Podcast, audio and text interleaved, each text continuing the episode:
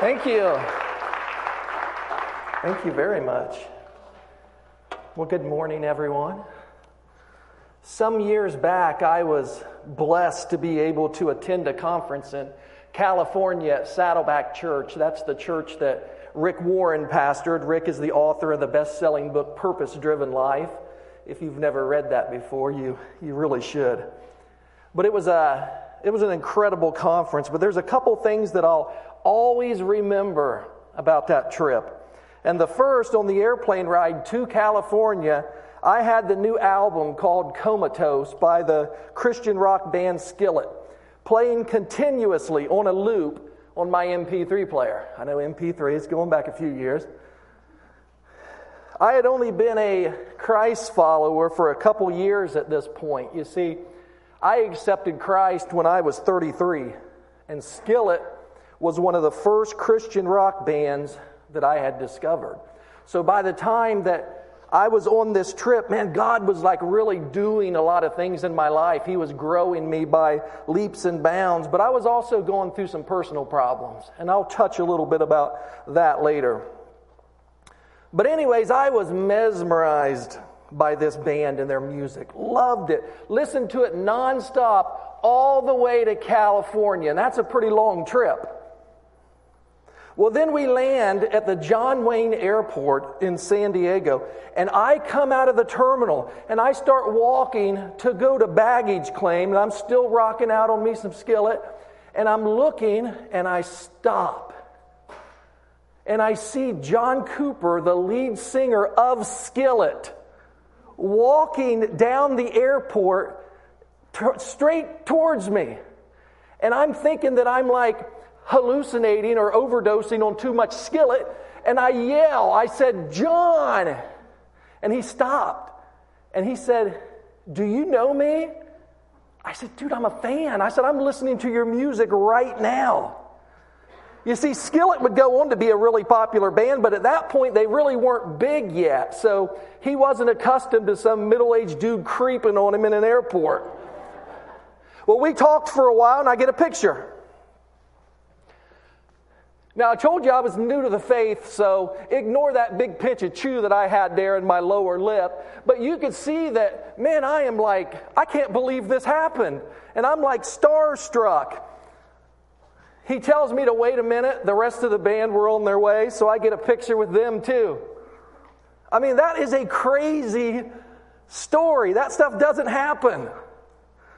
Well, now the second thing that stands out about that trip and what actually connects into today's teaching is that on the last day, I had some free time. And I was able to take my rental car for a drive on the Pacific Coast Highway. Now, the Pacific Coast Highway is a road that's right on the edge of the ocean. I mean, it is right on the coast. It takes you through Laguna Beach, Malibu, and all these beautiful areas. And I remember how awesome that view was. Looking out over the ocean and the beaches and just being amazed and just being in awe at what God had created. But I also remember that in certain areas, there were like 100 foot drop offs that led straight down to the rocky shores of the Pacific Ocean. Cliffs that were just feet away from the edge of the road. So if you were to get out of control, to slide, the only thing that would protect you was this a guardrail. That was the only thing that stood between life and death. I mean, this guardrail was the dividing point of where it was safe to be and where it was not safe to be. And this is always Always the case with guardrails. I mean, whenever you see a guardrail, you should always know that there's danger. I mean, we see them around here, we see them on bridges where there's danger. We see them in a medium where they, they're a separation point between traffic moving fast in different directions, danger. We see them along sharp curves where there's danger. There's always danger on the other side of a guardrail. Guardrails are put in place to protect us and to guide us when there is danger. They keep us safe. So here's our big idea for the day. This is what I'm going to keep hammering home. Guardrails are designed to keep us from straying into dangerous or off limit areas. Guardrails are designed to keep us from straying into dangerous or off limit areas. So, what if we took this concept of guardrails and we apply it to our lives? I mean, what if we were to place guardrails in areas in our life where we tend to want to get a little too close to the danger zone? So, if we were to get too close or maybe rub up against that guardrail, we would recognize we're in a dangerous position. I need to proceed with caution. I'm in a position that could cause damage. I'm in a position that could cause me or my family shame. And I think the truth is, if you were to be 100% honest this morning, your greatest regret that you have in your life could have been avoided if you would have had some guardrails put in place. Proverbs 27, verse 12 says, The prudent see danger and take refuge, but the simple keep going and suffer for it. Prudent is basically someone wise. The wise recognize danger, they take refuge, they stop, they turn. But the simple, the unwise, they keep going and they suffer for it. So today, I'm going to show you three areas in our lives where it would be very wise to install guardrails. Three areas that are spoken about in the Bible over and over again because they often lead to our greatest regrets. You see, when we when we mess up in these areas, they become life altering events. They become that moment that we always look back on and just wish that we could redo. And I promise you, if you establish guardrails in these three areas of your life, you will never regret it. So, three areas we need guardrails. Number one is our actions. Our actions.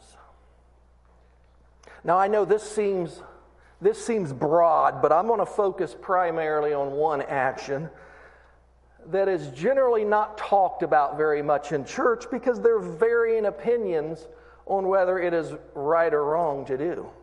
And the action I'm going to talk about is drinking alcohol. Now, before I possibly offend anyone today, let me attempt to get everyone in a good mood. A gorilla walks into a bar. A teaching on alcohol needs a good bar joke. A gorilla walks into a bar and orders a martini. Well, this totally amazes the bartender, but he thinks, well, what the heck? I guess I might as well make the drink. So he mixes the martini and pours it.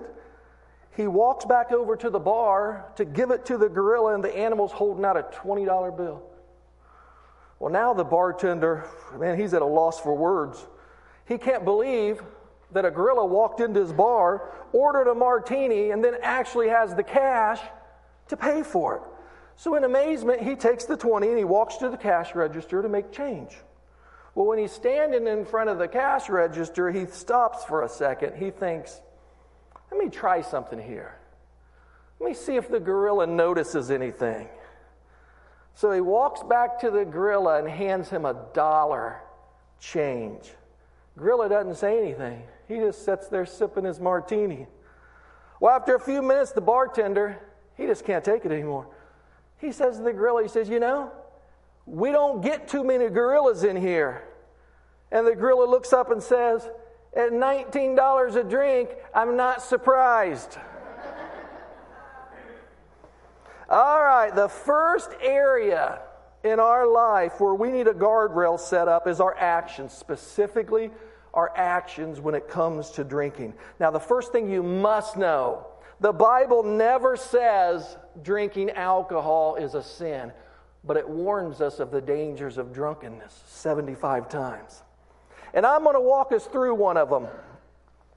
It's found in Ephesians chapter 5. Now, if you've read the book of Acts, you know that Paul started a church in Ephesus. It's recorded in chapter 19. Ephesians is a letter to that church in Ephesus. And in Ephesians chapter 5 verse 15 Paul says, "Be very careful then how you live, not as unwise but as wise, making the most of every opportunity because the days are evil." So Paul begins with a warning. He says, "Be careful." He says, Be wise. There is danger around you. To make the most of every opportunity Christ is giving you, you must pay attention to how you are living your life. Be very careful of the situations you are putting yourself in. He goes on, therefore, do not be foolish, but understand what the Lord's will is. He's saying, understand what Christ is calling you to do. Understand who Christ is calling you to be. Understand how Christ is calling you to act. Paul was saying that you must know, as a follower of Christ, where your line is between right and wrong, where it's safe for you to go and where it's not safe for you to go. And then Paul gives us our first guardrail. In verse 18, he says, Do not get drunk on wine, which leads to debauchery. Do not get drunk on wine, which leads to debauchery. Now, Paul's not saying don't get drunk because it's a sin. He's saying don't get drunk because it leads to sin. It leads to doing things that are unwise. It leads to acting and making decisions at times that can be very foolish, acting irresponsible, doing things that you might regret, things that can hurt you, things that can hurt others. Our prison systems are full of people with stories that would back this up. Man, even good people do bad things when they went too far and they're not thinking clearly. Getting drunk often leads to people doing things they wouldn't normally do, but, but their perception, it becomes blurred at this point. Drunkenness leads to a loss of self control. You don't always recognize when you're in a dangerous area that you shouldn't be in.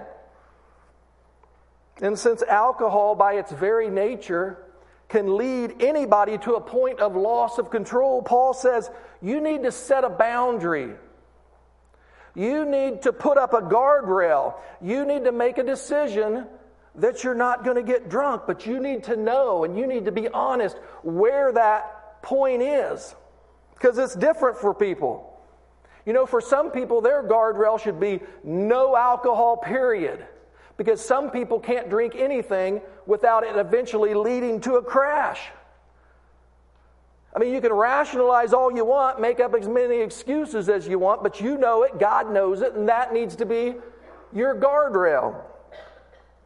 For others, they're fine throwing back adult beverages, they're fine having wine with a meal.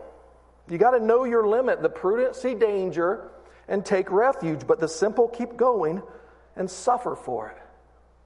Well, Paul ends this verse by saying, instead, be filled with the Spirit. So he's saying, instead of being under the influence, let God be your influence. Let him guide you and direct you. And here's the thing, too. If you're a person, because there's a lot of people like this, if you're a person that believes that alcohol, period, is a sin, then it is for you. God's already given you your guardrail. The bottom line is, is the world is dangerous. It was dangerous then in Ephesus, and it's still dangerous. We got to pay attention. We've got to be careful, be wise. Don't get drunk. Honor Christ with your actions. That's the first area that we need to place guardrails. Now, the second area in our lives that it would be wise to place guardrails is our friendships our friendships.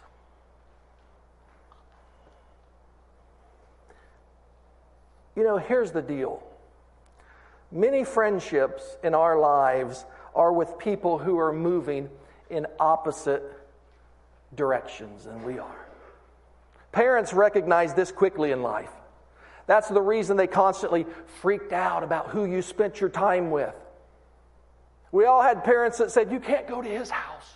You can't go to her house. You can't spend the night there. We're like, Why? It's awesome there. Their parents are never home.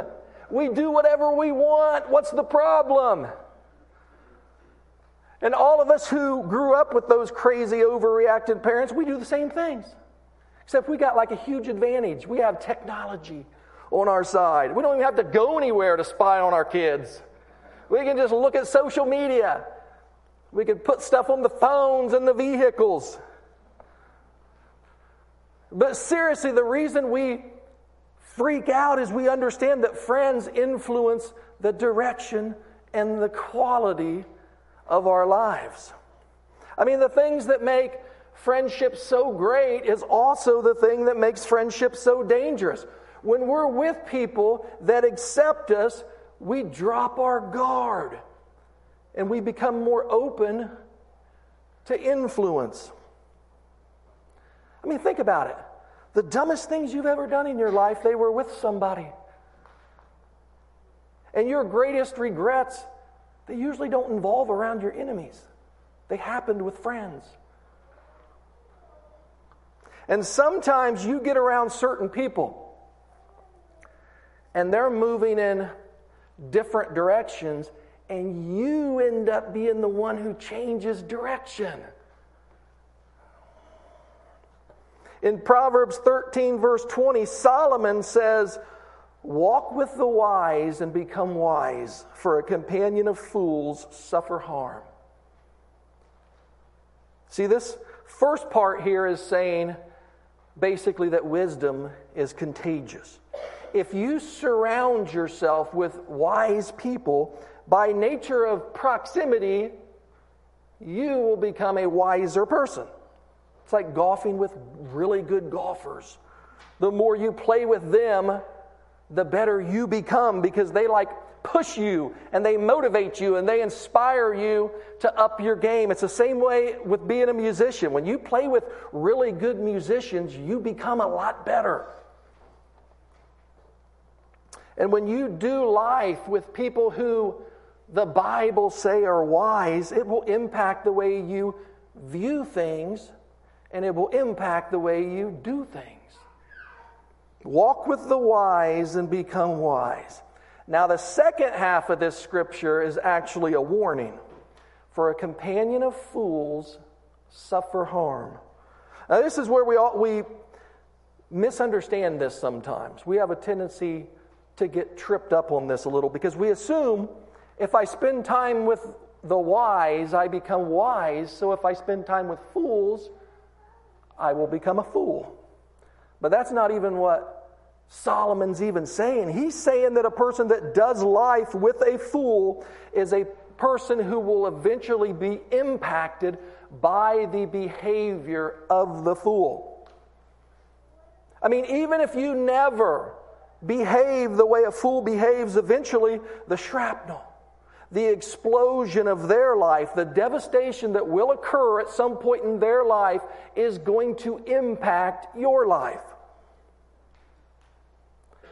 And you see this all the time. Someone else's life is changed because of the consequences of someone else's bad decision. Man, if you if you rub shoulders regularly with people that don't care, you eventually suffer the consequences of their decisions. If you have friends that don't care about their lives, they're not going to be concerned or care about your life. If your friends don't care about the health of their marriage, they're not going to care about the health of your marriage. If they don't have character, if they don't have integrity, if they don't care about honoring God in their life, they're not going to care about any of this stuff in your life. So here's your guardrail who you surround yourself with, which is your core group of friends, should be moving in the direction that you want your life to be moving. Your value system, your marriage, what you want for your life, your family, your spirituality, it should be going the same direction as who you spend your time with. And if those of whom you are in close proximity with are going in opposite directions than you, I'm telling you, you need to be concerned about it. Man, concerned enough that you do something. Do something about it. Don't wait until there's a problem. Don't be like a frog. We don't want to be like frogs. Let me tell you a story about frogs.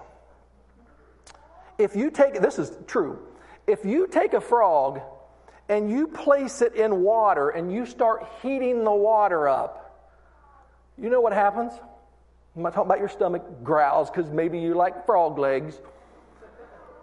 When you put a frog in water and you start heating the water, the frog starts to adjust its body temperature. They have the ability to do that. They adjust their body temperature as the water temperature increases. So, as the water slowly heats up, the frog adjusts its body temperature accordingly. This goes on and on. But just when the water is about to reach boiling point, the frog can't adjust anymore. So at this point, the frog decides to jump out, but he's unable to because he's lost all his strength adjusting with the rising water temperature. So the frog dies. And you think about it, what exactly killed the frog? And some of you may say, well, boiling water. But the truth is, it was the frog's own inability to decide when to jump out. Man, we all need to adjust with people. We need to adjust with situations, but we need to be sure when we need to adjust and when we need to move on. The prudent see danger and take refuge, but the simple keep going and suffer for. And know that I'm not talking about people that you're reaching out to. I'm not talking about people that you're trying to lead to Christ. I'm talking about your core group of people that are around you that have an influence on you. They need to be moving in the same direction as you. That's how you keep from straying into dangerous and off limit areas. That's your guardrail. And if you lack people like this, get into a small group at the church. You can check the box on the Get Connected card. There's a thing on the JAR app you can sign up. I mean, truly, that's the entire point of having small groups at the church. You're being around people that are moving in the same direction, inspiring each other encouraging each other, doing life together. So we need to place guardrails in our actions, in our friendships, and the third area it would be wise to place guardrails is our relationships.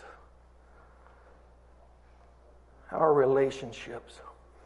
Friends, this is an area in our life that we need like reinforced, steel guardrails.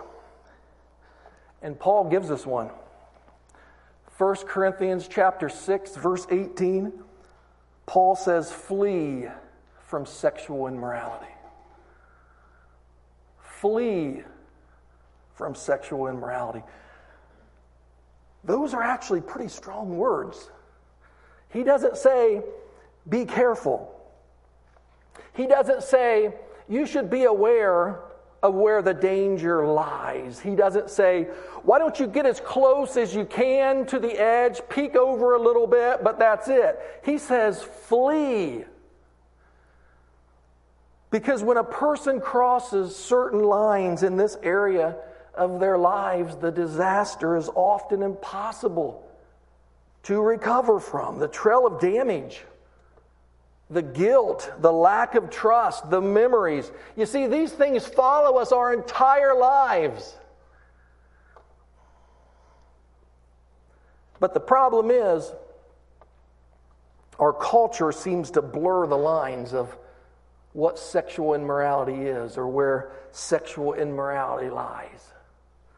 I mean, I think it's bad enough that young people are force fed they have to look a certain way or be a certain size, but now they feel like that they have to do certain things.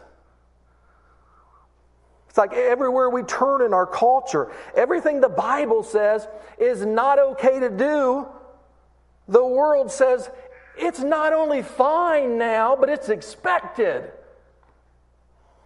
It's like culture fools us into believing things and then it leaves us with a lifetime of consequences. Culture baits us right to the edge of disaster and then it loves to mock us when we step over it. That's why Paul says, flee. Paul says, flee from sexual immorality. Don't even get close to that danger zone. You know what? Put your guardrail so far away from it, you won't even be tempted to ever cross that line. And then he explains why, for a Christian,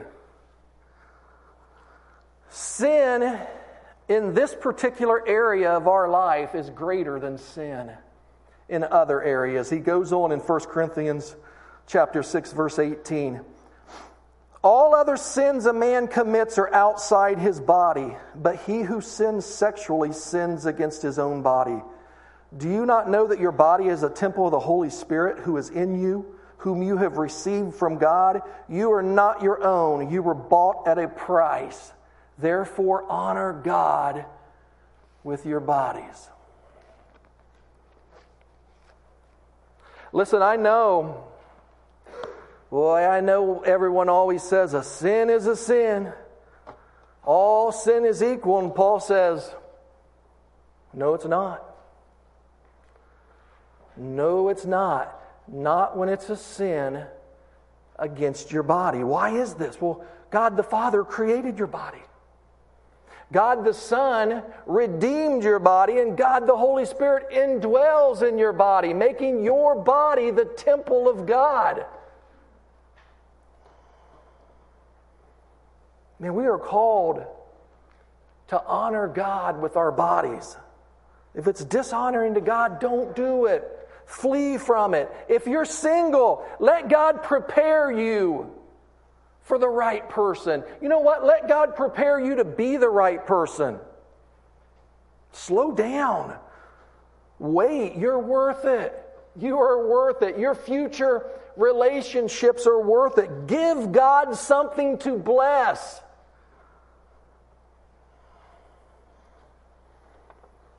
Well, I mentioned in my opening story about going to the conference that I was going through some personal problems. It was just two years before that that I had stepped into church for the first time. I was 33. I didn't grow up in church. My parents never attended or spoke of things of God. I had no real inkling what it really was or even meant. But I heard a radio ad one day for a church called The Jar. They were inviting people to their first Easter celebration in the gymnasium of the downtown YMCA. And for some reason, I wanted to go. I mean, I didn't even know the significance of Easter. It was always just a day we ate candy and visited the Easter bunny. Well, I asked my wife if she would go, and she did not want to. So I asked my 12 year old daughter, Courtney, and she said, sure. So we attended the next week, which was actually the week before Easter. And that day changed everything about my life. I remember the teaching. I remember the songs. I remember the prayer that I prayed at the end, accepting Christ. And I knew I knew that day that my life would never be the same again. I was walking out a different person than I had walked in. And man, I went all in. I immersed myself. I got baptized. Man, I studied the Bible, studying, praying, growing. I mean, I took huge steps in a very short time. This was like, I always looked at this was like my road to Damascus. If you heard the story about Paul, how everything just changed instantly. But unfortunately, not everyone appreciated this change. Not everyone was on board with this change, and it caused a lot of problems in my marriage. You see, I, I wanted so bad for this to be our thing, but it was my thing. I was no longer the person she had married, and that caused a lot of resentment. And that led her down a different path with different people. And two weeks before that California trip, she let me know she was divorcing me.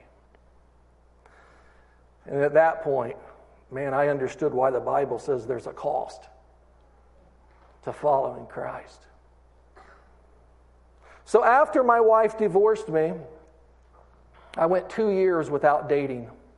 I didn't want to be foolish. I didn't want to move toward things or be put in a position to be tempted by something that I might regret.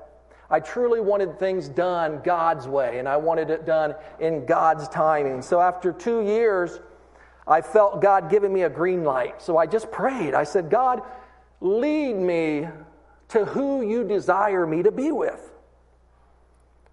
Well, the problem was, I didn't really know how to date. I had been with my ex wife for 18 years. I wasn't sure about this whole dating thing. If it didn't happen in church, where would I look? Well, I mean, what were my choices here? Walmart? I've seen those people at Walmart videos. Not good. But a buddy from mine here at the jar, Jib Baker, if you know Jib, he said, You need to do online dating because that's what people do now. And I'm like, I don't know, man. Sounds creepy. But we found a site called ChristianMingle.com. I signed up, and within a week, I was messaging this sweet little thing from Ohio. A couple weeks later, we met in the daytime at a public park, a nice, safe place where we sat and we talked for hours. I then canceled my subscription. I never went out on another date with anyone else, and I married this lady named Loretta two years later. I mean, I truly let God choose my relationship, and when He did, I knew. And it's funny because Loretta tells the story of after that first date in the park, she called her best friend on the way home and said, I just met my husband. You know, another cool thing that came out of that story is um, my daughter Courtney, who went to church with me that first time, she still goes. Her kids are in jar kids. She sits in the balcony during second celebration with her husband Bryce, who I baptized in 2018. I mean, God is good. Even through paths that you just don't see happening. See, here's the thing as a Christian, you need to let God choose who you should be with. Man, people, people getting too big of a rush. People getting too big of a rush to, to find a man or find a woman. And what happens is they settle. They just settle for somebody. You're too valuable to settle. You're a child of God. And if you're single, man, be careful, be patient. Honor God with your bodies, honor God with your decisions. Put up guardrails. The prudent see danger and take refuge, but the simple keep going and suffer for it. Well, now for the married people we need many, many guardrails put in place. We need like electronic fences and like moats that they used to put around castles. Because here's the thing we can never be too safe when it comes to our marriages. So I'm going to quickly give you three guardrails that will keep you from straying into dangerous and off limit areas. And I know these may sound extreme, but I believe that's how you have an extremely good marriage. So here's your first marriage guardrail you never keep passwords secret from your spouse. Never keep passwords secret from your spouse. Both partners in a marriage should be completely comfortable with having their spouse look at any social media accounts, emails, text messages, financial statements, whatever. Marriage is built on trust. You never keep passwords secret from your spouse. You only do that if you have something to hide. Here's another guardrail never have dinner alone with someone of the opposite sex.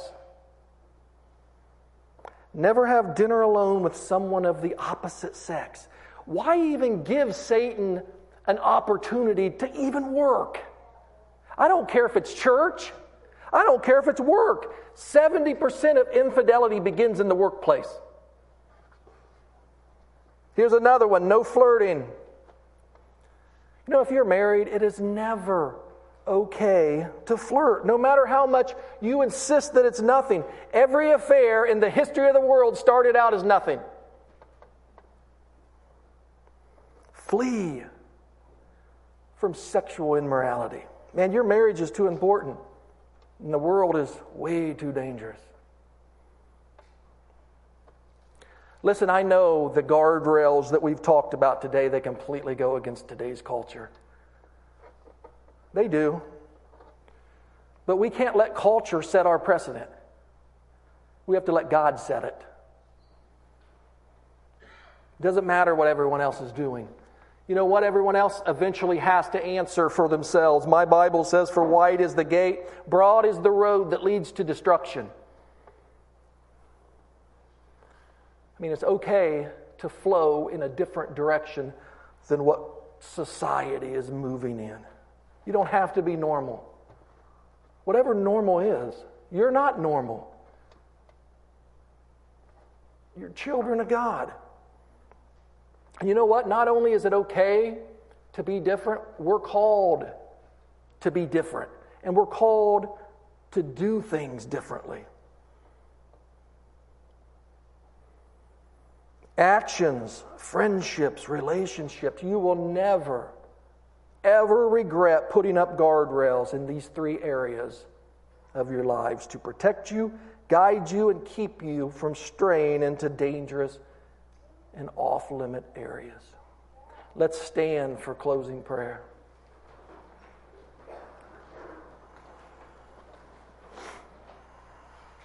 Let's bow our heads.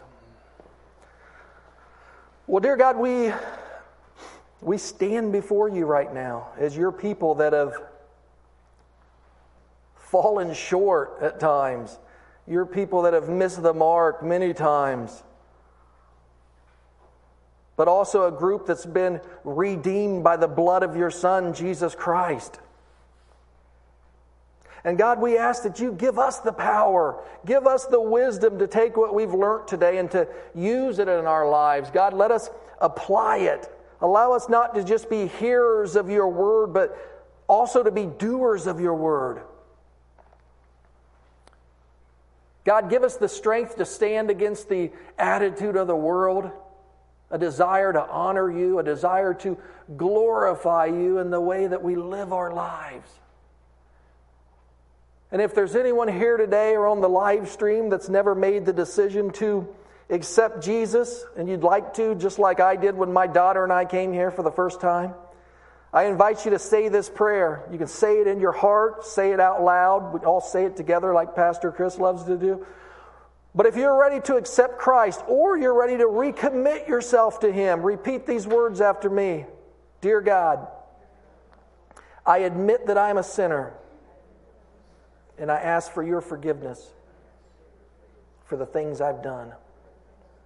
I believe that Jesus Christ died on the cross for my sins and rose from the dead to bring me new life. I confess him now as my Lord and Savior. I commit my life to him. I welcome the Holy Spirit into my life to guide me from this day forward. In Jesus' name I pray. Amen.